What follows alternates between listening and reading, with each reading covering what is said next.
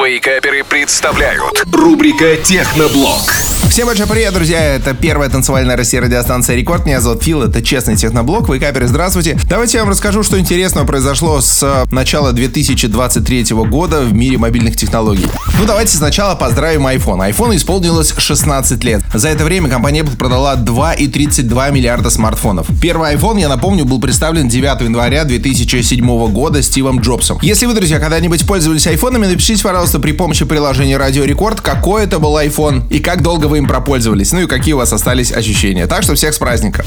Также отличная новость для всех поклонников компании Xiaomi и Redmi, потому что новые Redmi Note 12, 12 Pro и 12 Pro Plus вышли на глобальный рынок. Смартфоны, как всегда, интересны тем, что они дают топ за свои деньги. Я уже пользовался телефонами Redmi Note 12 и Redmi Note 12 Pro Plus. Хочу сказать, что они работают очень классно. У меня на канале Честный блог есть обзоры. Старшая версия, кстати, например, Redmi Note 12 Pro Plus имеет камеру на 200 мегапикселей. Это означает, что он заряжает заряжается минут за 20. Цены на младшую версию начинаются от 189 долларов. Максимальная версия Redmi Note 12 Pro Plus на 12 256 стоит 355 долларов.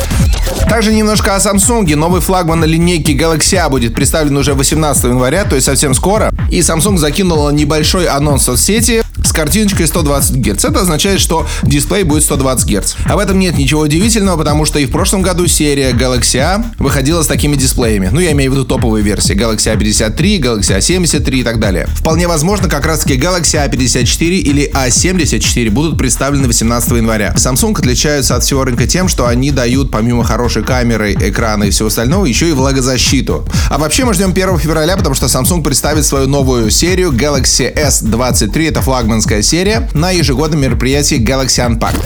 Ну и также в начале года, 4 января, был представлен новый OnePlus 11. Причем у меня на канале, опять же, вчера вышел обзор этого телефона. Если вы являетесь поклонником компании OnePlus, то вы знаете, что это, во-первых, топ за свои деньги. Там стоит самый мощный процессор Snapdragon 8 Gen 2, аккумулятор на 5000 мАч, зарядка на 100 Вт, экран 6,7 дюймов, LTPO версии 3.0 и, конечно же, камеры, созданные совместно с компанией Hasselblad. Минимальная стоимость 40 тысяч рублей. Это один из самых доступных смартфонов на этом новом крутом процессоре.